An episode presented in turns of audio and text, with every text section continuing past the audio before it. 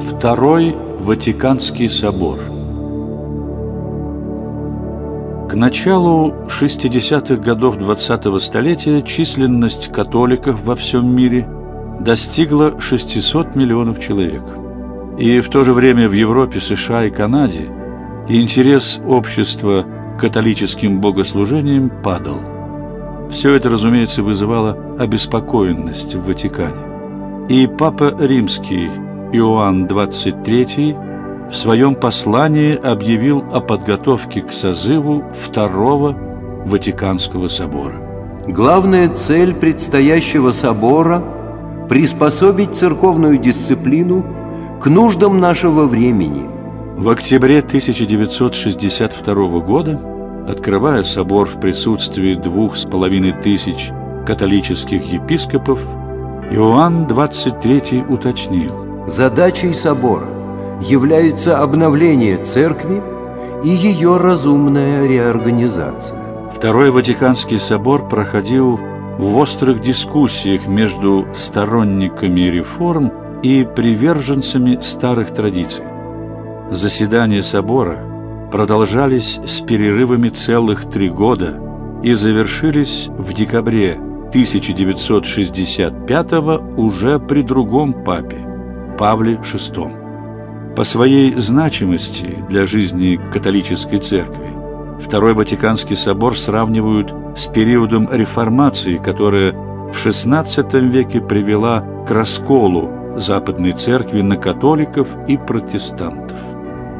Что же происходило в базилике святого Петра 40 с лишним лет назад?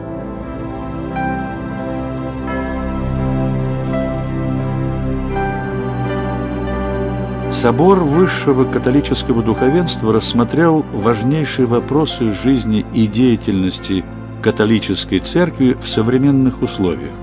Например, в декрете об экуменизме была провозглашена цель – объединить всех христиан планеты.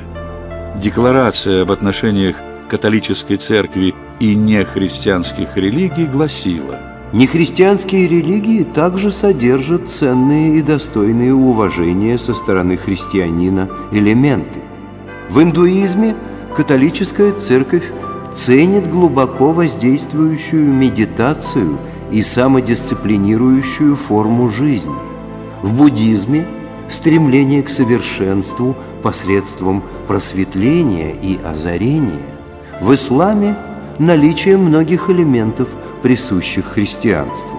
Отношение к иудаизму в декларации излагается наиболее подробно. Указывается, что христианская церковь уходит корнями в Ветхий Завет, поэтому иудаизм и христианство связаны духовной близостью.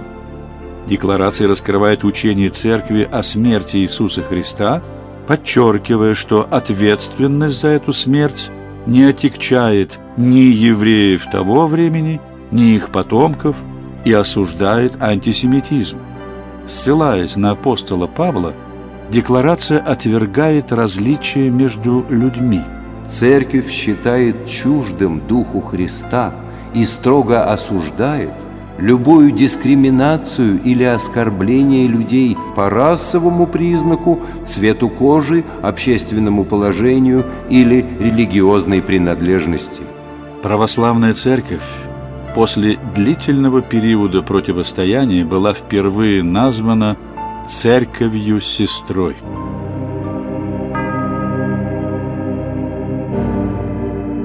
Однако наряду со всем этим в выступлениях ряда делегатов все чаще стало ощущаться стремление разрушить устои католической церкви.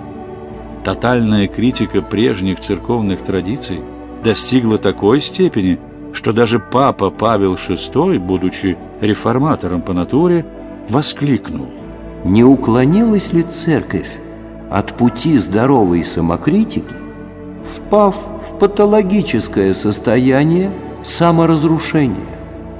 Для повседневной жизни сотен миллионов католиков главным итогом Второго Ватиканского собора стало принятие Конституции о богослужении – в результате чего в 1969 году была проведена литургическая реформа.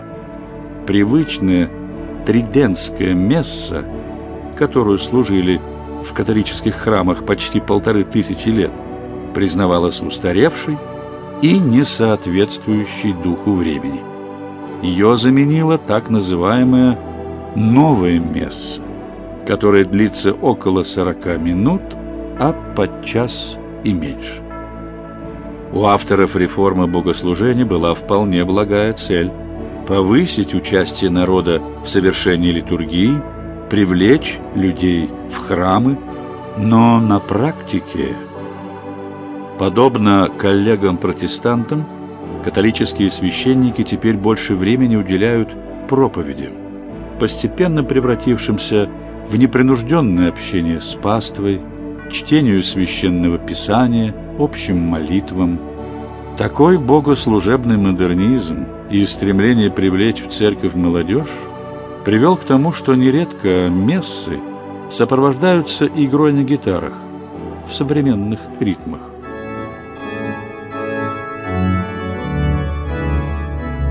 Согласно реформе, вечерняя и утренняя перед мессой не служатся. Многие великие и почитаемые христианские святые, такие как Георгий Победоносец, великомученицы Варвара и Екатерина, удалены из литургических календарей, поскольку, мол, их жития не могут рассматриваться как достоверные. Католический священник по образцу протестантских собраний стоит теперь лицом к народу, образуя вместе с мирянами как бы равноправный круг сослужителей литургии. До этого в традиционном чине латинской мессы священник стоял спиной к прихожанам, как посредник между Богом и верующими. Еще одной особенностью новой мессы является то, что ее служат на национальных языках, а не на латыни.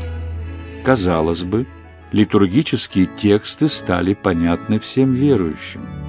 Однако этим самым было разрушено единство богослужения и его вневременной наднациональный характер. Кроме того, переводы богослужебных текстов были сделаны поспешно и содержали многочисленные ошибки и неточности. Приверженцы старых традиций сетовали. Раньше мы в любой стране мира были как у себя дома. Мы могли зайти в католический храм, и везде совершалась одна и та же месса, безо всяких различий. Это создавало ощущение единства католиков. Теперь этого нет. После Второго Ватиканского собора в католической церкви практически упразднены посты.